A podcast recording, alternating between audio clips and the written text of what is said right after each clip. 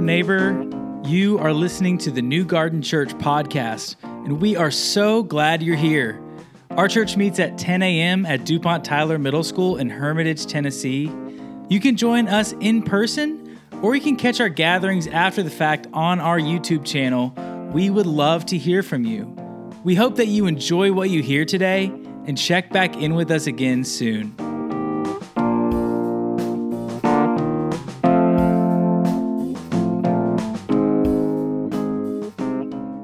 Jamie and I didn't collaborate on the song she was going to sing today, but they go go well with the lesson from this morning, which I guess is a God thing more than anything else. Um, so today, before we kind of jump into Psalm 3 uh, that Isaac read for us a few minutes ago, I want to talk a little bit about how we got here because we're, when I sat down to look at the month, decide what I'm going to preach, I'm like, well, let's do something that has some continuity, something that means something, not just random sound bites from different texts and different places. So I decided on the Psalms to start with.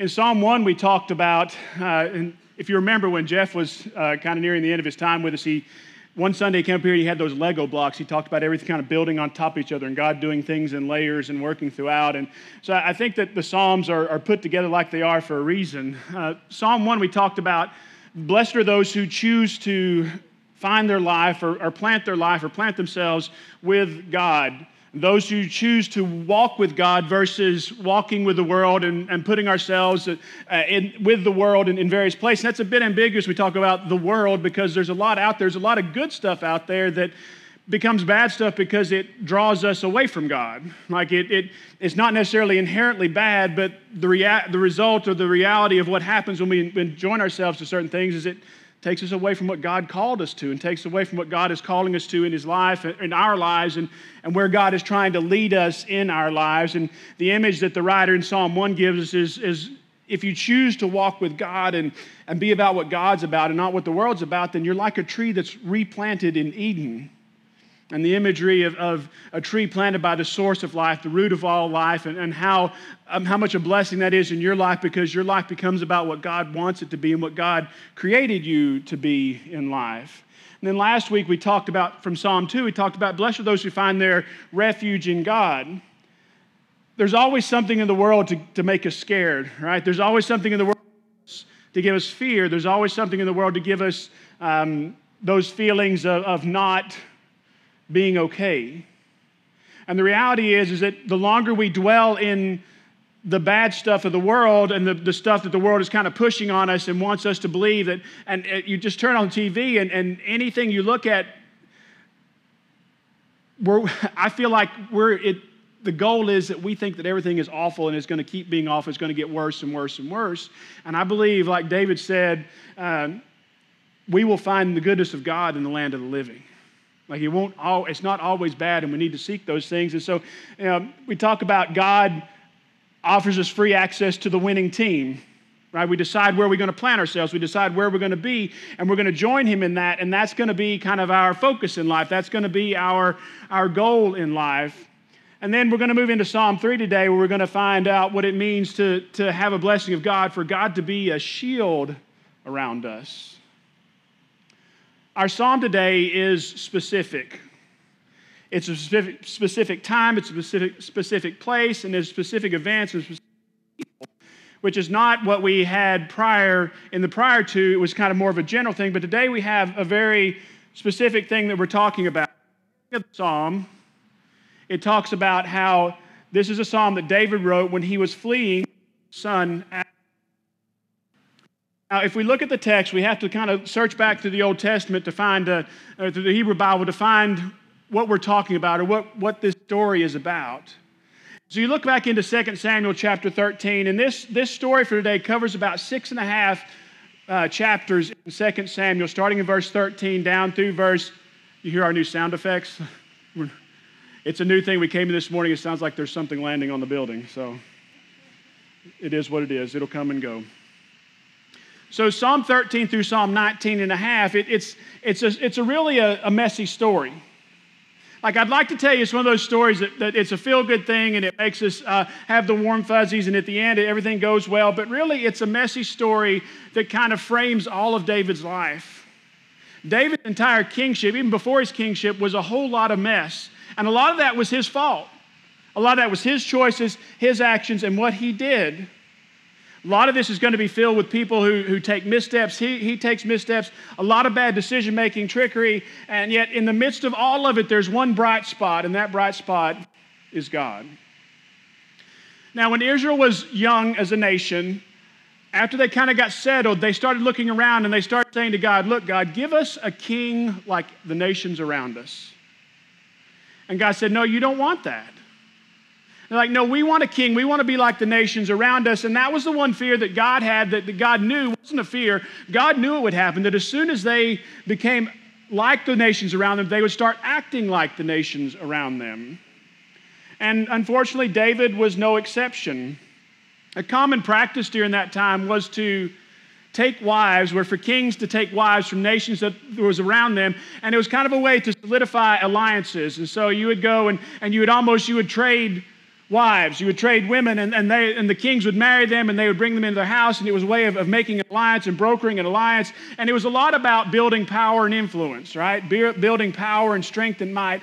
And as we go back through, excuse me, as we go back through the text that we've already read, we've already gone through, you, we understand that the desire to be powerful and the desire to be strong and the desire to have control are three things that lead us away from God.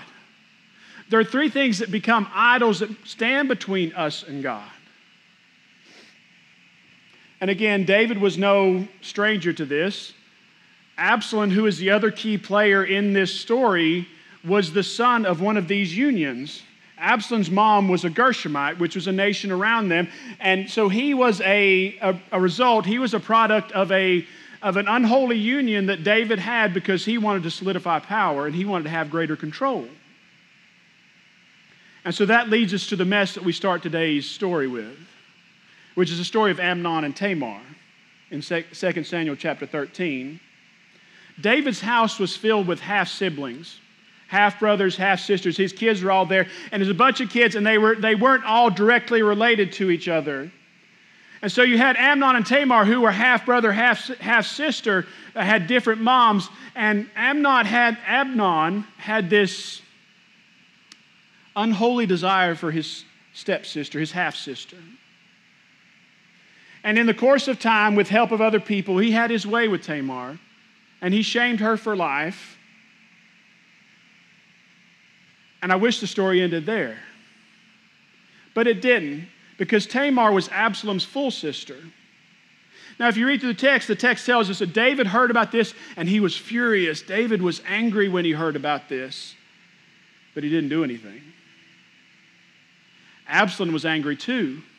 Absalom took his sister and took, him, took her into his house and let her live there and took care of her because she was, again, she was shamed for life. And he sat and he stewed in his anger. And about two years later, Absalom manipulated a situation and got where he was able to get Amnon away from David and off away in the country away from him. And he killed Amnon because of what he did to his sister Tamar. And again, the text tells us David was furious. But what did David do? He didn't do anything. But Absalom fed, fled back to Geshur, which again was the, the nation where his mom was from, and he, the homeland of his mom, and he stayed there for about three years, kind of biding his time. And then we get another character kind of brought in the story of Joab. Joab was David's right hand man, military man, and he was just like David. He was treacherous, and he did a lot of tricks and he did a lot of underhanded things in order to get his way. Joab sat back and he watched David and he saw that David longed to see his son Absalom.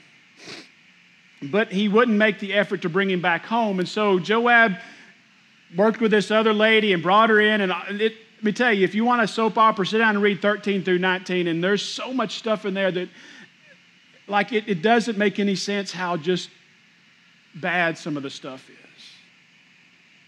And so he contrives the situation, and, and David brings Absalom back, and he tells Joab, said, okay, Dave, jo- Absalom can come back, but he can't come back and see me. He has to go to his own house and stay in his own house.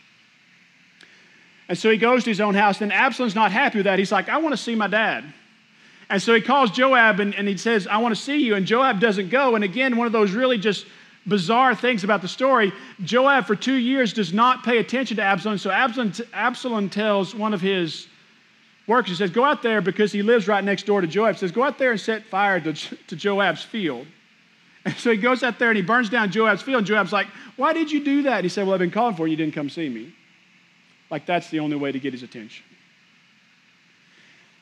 And so Joab goes to David and they come back together and Absalom sees David and they kiss and they make up and everything's good and the story ends well. Well, no, of course not, right? Absalom decides that he wants those two things that cause the most trouble power and control.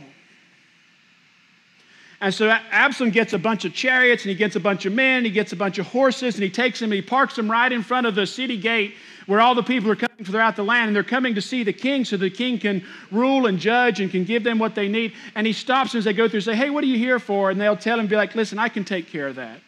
And so he rules in the king's place without the king even knowing it. And as time goes on, he endears the people to himself. And he turns the people to himself. And all of a sudden, all the hearts of all the people are turned towards Absalom and turned against David. And so instead of David calling him in and say, hey, stop doing that, David flees. Like he gets up and he gets all of his house and all of his people. He says, we got to go. The people are against me now. But again, in treacherous ways, David says to some of these people, Look, now you guys, you're going to stay here. And so then when Absalom wants to do something, you can confuse him and you can make it hard for him. And there's just, it's really messy. And as David flees, he hides in wells and he stays behind as his men go to war and he's hiding in cities. And there's lots of fear and there's lots of, of worry on David's part as he's wondering how his life will go and what will happen to the kingdom going forward from there. Absalom had some really nice hair. Like really nice hair. Like they say earlier in the text in 2 Samuel, they say he would rarely cut it. And when he cut it, it was worth more than some crazy amount of money. His hair was so luxurious. And so he was this guy who'd ride around with his hair waving in the wind. And so there's this scene happening where Absalom is riding through the countryside with his men, pursuing David, and all of a sudden his hair is flying in the wind, and it get, catches in a tree. And it catches Absalom in the tree, and then Absalom is hanging there just hanging in the air and he can't get down. And what do his men do? His men stop and chop the tree down so he get down. No, his men run off and leave him. And so Absalom's hanging there in the tree by his hair, and Joab hears about it, and Joab goes out there and kills him. And word gets back to David, and he's distraught. He's once again, the kingdom has, the kingdom has been returned to him, but he's lost his son and it's just a mess. The kingdom is restored, but he's lost another one of his kids. And you see, this is the context that we find ourselves in as, as David is writing this psalm, as he's hiding maybe in a well or he's hiding out somewhere, wondering when he's going to lose his life, wondering when Absalom or Absalom's men are going to catch up and they're going to take control, they're going to take him. And so then we find our, our first two verses here. Lord, how many, how many are my foes? How many rise up against me? Many saying of me, God, God will not deliver him. There's an interesting side story. As David's fleeing Jerusalem, there's this descendant of Saul who walks along on a, valley, on a mountainside just over from where David is walking, and he throws dirt and he throws rocks at David as he's fleeing the city. And he's like, You're getting what you deserve. Curse you, you're getting what you deserve. And David's men say, you want us to go kill him? We can get rid of him right now. And David's like, No, he's right. I'm getting what I deserve. You see, it's easy for us to see David in this moment as he's writing these words, how, the, how much fear he has and, and just the hiding and the uncertainty and, and how his entire life, and even though he brought this on himself, right, every time he turns around, there's something happening in his life that is causing him to live in fear and legitimate fear. And at the same time, as we see these three words that are written here in the text, we, we only, not three words, three sentences are written here in the text. We only see th- these three before David breaks out into this opus of, of goodness about God and this opus of great things about the Lord. But you, Lord, you, you are my shield around me. You are my glory. You, you are the one who lifts my head. And you see, you got to give it to David, right? His life is a level of mess that I can't even begin to near understand. But in the midst of all that, he has this immense faith in God that even though he has created such a mess in his life, that God is still the most important thing in his life. And perhaps that's the message that we need to draw, the prevailing message from this text, which wasn't part of my original thought, but God's faithfulness, again, not, not a message that's original me, but God's faithfulness is not dependent on our faithfulness. And isn't that a good thing? Isn't it a good thing that God will be faithful to us when, even when we aren't faithful to Him? And I think we need to regularly be reminded of that. David knew, even though God had created this mess, that God would be faithful to the promises that He had made. And so David says, Oh Lord, you are a shield about me. Now, given our, our situation in life, our period of time, we have, little, we have very little understanding of how valuable a shield will be. Now, I'm, I'm going to show a clip from a movie that some of y'all may be familiar with. Uh, it's a pretty intense movie, but this, this one clip is pretty indicative of how important it is to have a really good shield about you.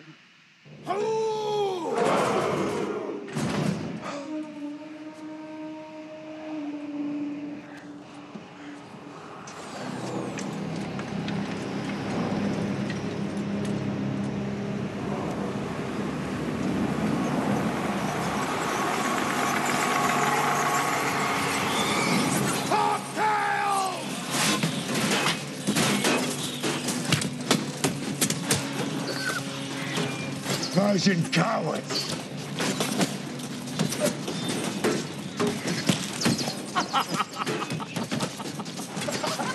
What the hell are you laughing at? You had to say it. What? Fight in the shade.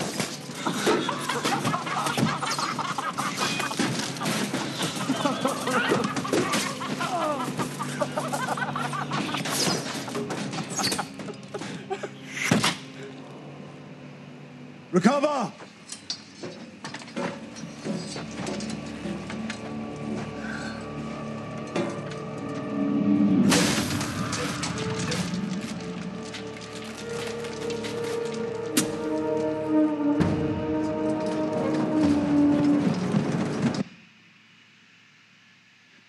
They shot so many arrows at them that the sun was blotted out, like it got dark.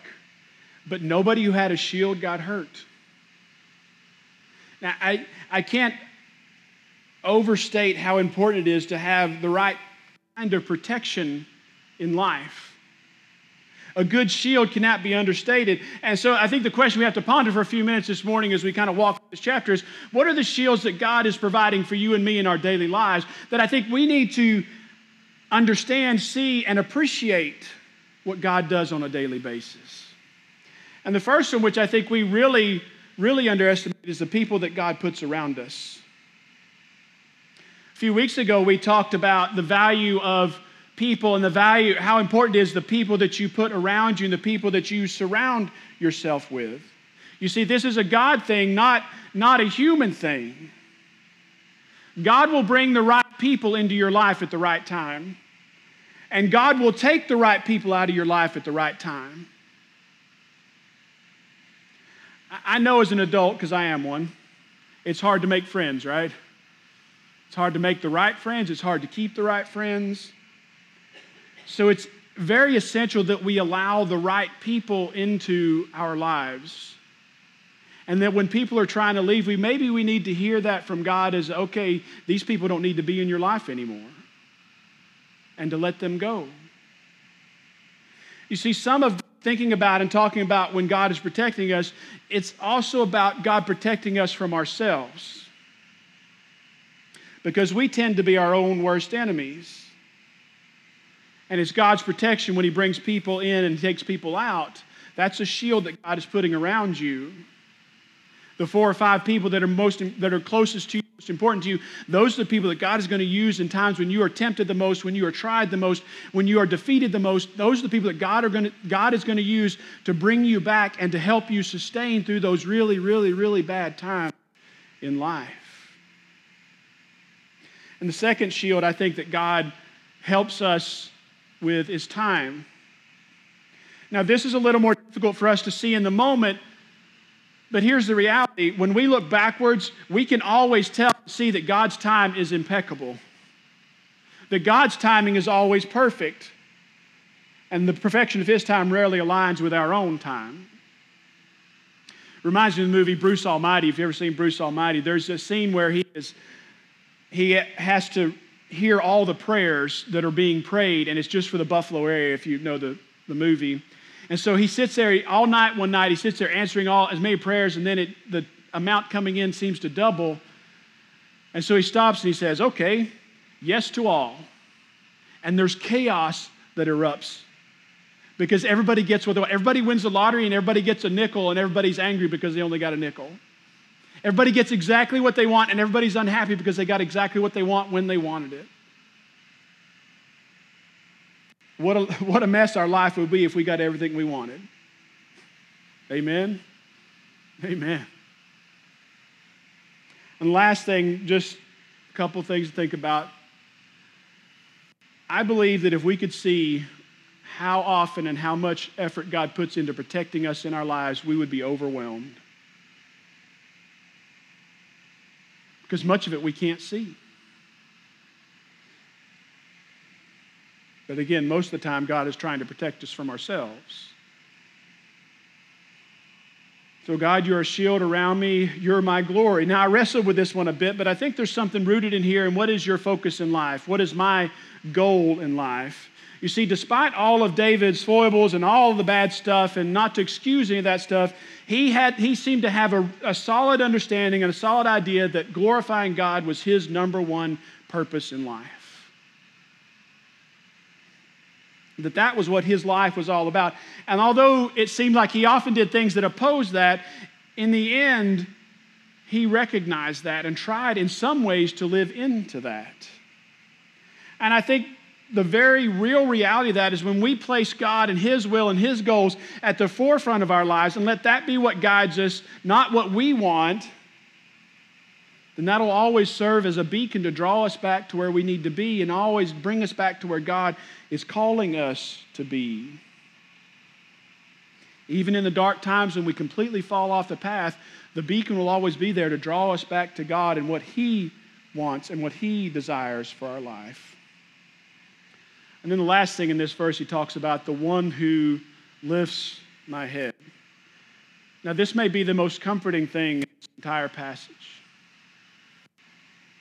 Because the normal reaction when the world is closing in on us and bad things keep happening over and over and over and over again is for us to implode and for us to drop our heads and to withdraw into ourselves and to escape, try and escape the reality that we've created.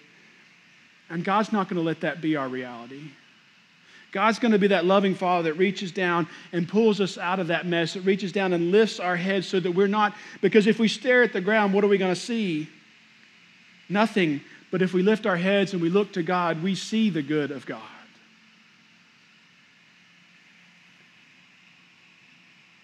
We see the one who draws our attention away from the mess of life to the glory that he is trying to bring into our lives.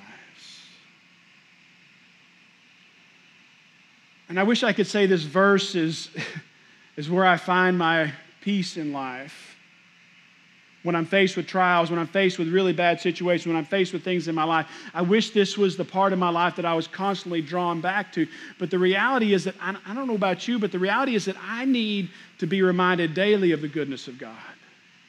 I need to be reminded daily that, that God is there and God is on my side. Not because I'm a good person, right? Let's make sure we don't cross that bridge. Not because I deserve it, but because God loves me in spite of me. And then even though bad things happen and bad stuff goes, goes happens all around me, that the goodness of God is there and is for me, and God is inviting me, like we talked about last week, for us to either join His team or the world. And if we've read Revelation, we know which team wins, right? God wins. And I don't want to neglect the rest of the chapter, even though I don't have time to talk about the rest of the chapter. But in the rest of the chapter, he says, I call to God, and guess what? He answers. I'm tired, and you know what God does? He sustains me. I'm scared, you know what God does? He gives me peace. I'm overcome, and God delivers me. And next week, we're going to talk about Psalm 4 about the blessing of God that is joy and peace. And I need to hear about that. And you need to hear about that. Because again, the world we live in wants us to believe that everything is bad and everything is awful and things are just going to keep getting worse, but not true. Not true because God sits on the throne in heaven and He is the goodness in our lives and He is drawing us to that. One of the ways I believe we can be reminded every week is the table. You see, God invites us to commune with Him. God invites us to, to come back to Him. God invites us to come and once again affirm in a public way that God is my God, that Jesus is my Savior, and that this is the life that I have chosen, that this is where I choose to plant myself. And so every Sunday morning, we come to the table together as a family, and we break bread, and we talk about our week, the good things, the bad things, we renew relationships, and we're reminded of the goodness of God in this land. Pray with me. God, for today, I am thankful for your word that brings us hope and brings us strength. Thank you so much. Father, even though our lives are a mess and we make really, really bad choices and we are no better than David, we're thankful that you're there to be a shield around us, to be what we focus on, and to be the one who lifts our head. Father, as we commune today, help us to share with one another, love one another, and love you. In Jesus' name, amen. That's it for this time. Thank you for checking in with us, and we'll be back with another episode next week.